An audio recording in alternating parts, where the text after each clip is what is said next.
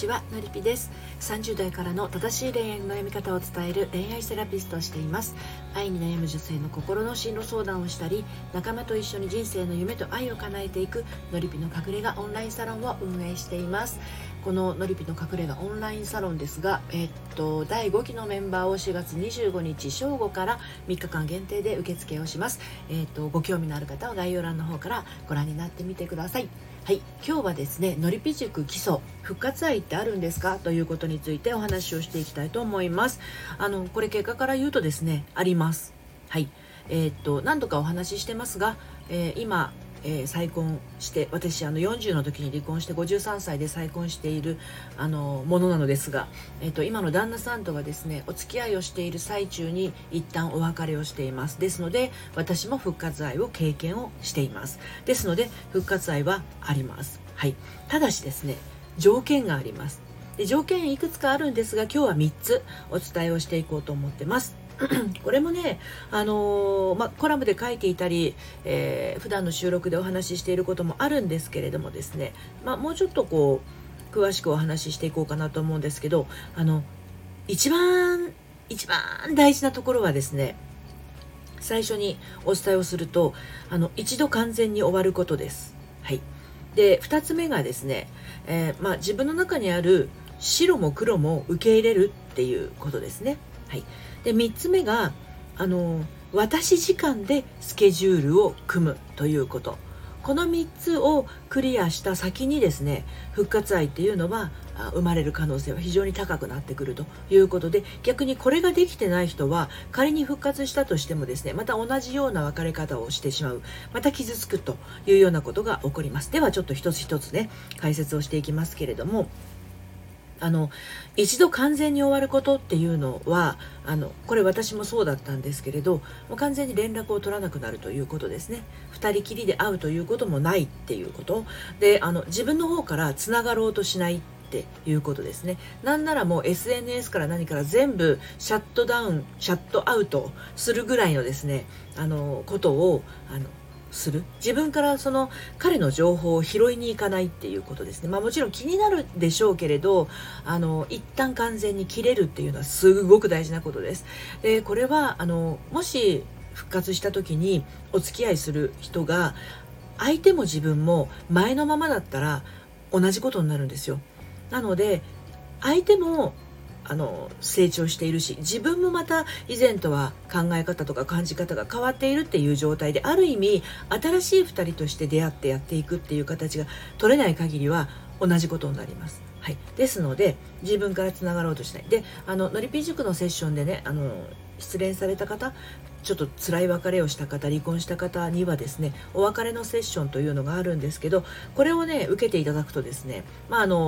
いろいろな自分の中にあるドロドロした気持ちだとか、それから彼に対する思いだとか、そういったものを全部こう一旦消化して、先に進むことができるというものがありますので、ご興味のある方はですね、初回カウンセリング、毎月1日から3日の間だけ、受け付けてますので、そちらの方にね、 LINE の方から受け付けてますが、来ていただけるといいのかなと思います。はい、一旦完全に終わること、すごく大事なことですね。新しい自分で、新しい彼で、新しい、もうお互いを傷つけたり、片方が辛い思いをしたり、片方が我慢したりということがない恋愛をするためにも必要な期間だと思って、一度完全に終わる、これはもう必須ですね。はい、復活愛を望む方は必須です。で、2つ目がですね、自分の白も黒も受け入れることっていうことなんですけど、結構ですね、このお別れをする時に引きずりがちな方というのは、自分を責めやすいんですよ。うん、で、自分を責めるということは、なんていうのかな、相手のことを責めない、相手に対しての文句が少ない。だけど、よくよく考えてみてくださいよ。こんなにけなげで彼のことを思っている自分のことを振ったんですよ。めちゃめちゃ腹立ったりしませんか？なんか自分を捨てて新しい女性のところに行っちゃったりとかしたら、これ悲しいとか寂しいももちろんあるかもしれないけど、むっちゃ腹立つみたいなことってあると思うんですよ。そういう自分の中にあるドロドロした思い、なんていうの、天使のような気持ちだけじゃなくてね、そういう白も黒も一旦受け入れるっていうのはものすごく大事だと思います。はい、別れた彼へのドロドロの思いがあるっていうことを認めるっていうのはすごい大事ですね。はい、でこれもお別れのセッションの中でね扱っております。自分一人だとなかなかね都合のいいところだけ拾って、あもうこれで次行こうみたいな感じで恋の傷が癒えてないのに新しい恋で癒そうとして余計ダメージ食らうなんてこともねあったりするので、ここはちょっと気をつけなきゃいけないんだけど、まあその自分の中の白も黒も自分なんだよって受け入れることっていうのは、まあ失恋に限らずですね、離婚とかそういうのに限らずすごく大事なことですね。はい、のりぴ塾生にもあとサロンメンバーにもお伝えしていることです。で3つ目が、はい、私時間をスケジュール組む、私時間でスケジュールを組むっていうこと。それがまあ私時間というものをちゃんとこう自分が1日の中で、また1週間1ヶ月の中で組み入れてその通りにやっていけるっていうことですね。今まで彼と付き合っていることによって諦めていたことはないですか？したかったんだけど今日は彼と会うからって言ってやらずにいたことだとか、後回しにしてたことだとか、まあ、そういったことをですね取り組むチャンスなんですね。でよくまあ自分磨きとか言ったりしますけど、自分を磨くというよりかはもう自分はそこに存在しているだけでですね、私は思うにもう磨かれた存在なんですよ。生まれてきたこと自体がもう素晴らしいことなので、それ以上どこを磨くのって言ったら磨くっていうことはね、例えば何かこう物を磨く時って赤みたいのが出るじゃないですか。そして中からツヤツヤとしたものが生まれるイメージってないですか、磨くって。でその赤みたいなものポロポロ出てきたのも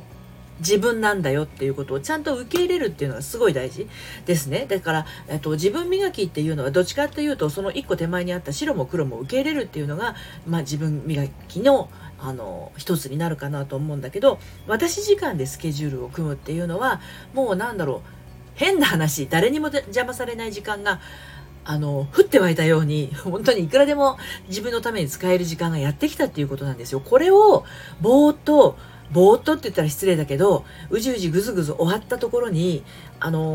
時間を注いでるくらいだったら、そこにですね埋めたぽっかり空いた時間に埋めるものってね、あなたのために使ってほしいんですよ。自分のために使う私時間ってそういうことなので、それをいかにうまく活用できるかが、復活愛を叶える、一つになっていると思います。私もめっちゃ自分時間大切にしましたよ。今の旦那さんと一回別れた時ね。でそしたらある日突然うちの旦那さん、ね、当時は元彼になりますけどから連絡が来たということで、どうしたのっていうぐらいの感覚ですよね。そのぐらいの感覚になっていると変な期待もしないし、